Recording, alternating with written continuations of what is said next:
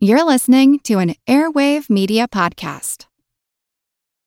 Your brain needs support, and new OLLY Brainy Chews are a delightful way to take care of your cognitive health.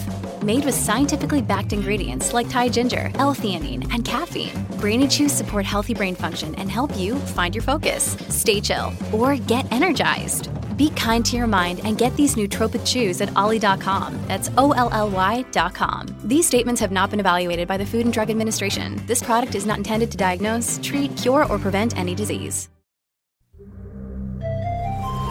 This is actually a nice quiet hive. So the bees are sitting very quietly on the combs. This is what we like to see. Uh, it's a nice, gentle colony. But sometimes the sounds of a beehive tell us that something's gone wrong. I'm Jim Metzner, and this is The Pulse of the Planet. If the bees lose their queen, we often get what we call scenting behavior. And that scenting behavior sort of creates a roar. Rick Fell is a professor emeritus in entomology at Virginia Tech. It's just a lot of bees that are exposing the scent gland and fanning with their wings.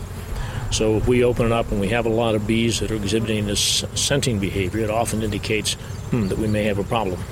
If a colony is missing its queen, we've got several options. One option is to provide another queen. In our yard here, you'd see some very small colonies, what we call nucleus colonies.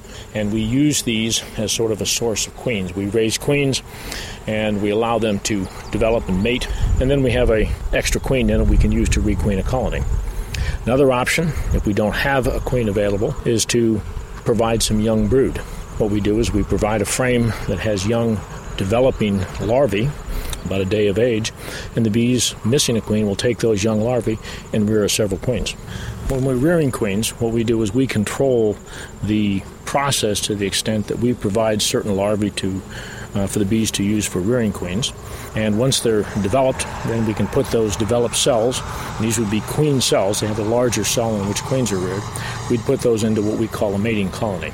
And then, because the young queen emerges between the days of about five and eight, she typically makes mating flights. Once she's mated then and laying eggs, we can use her to requeen another colony. Pulse of the Planet is made possible in part by the National Science Foundation. I'm Jim Metzner.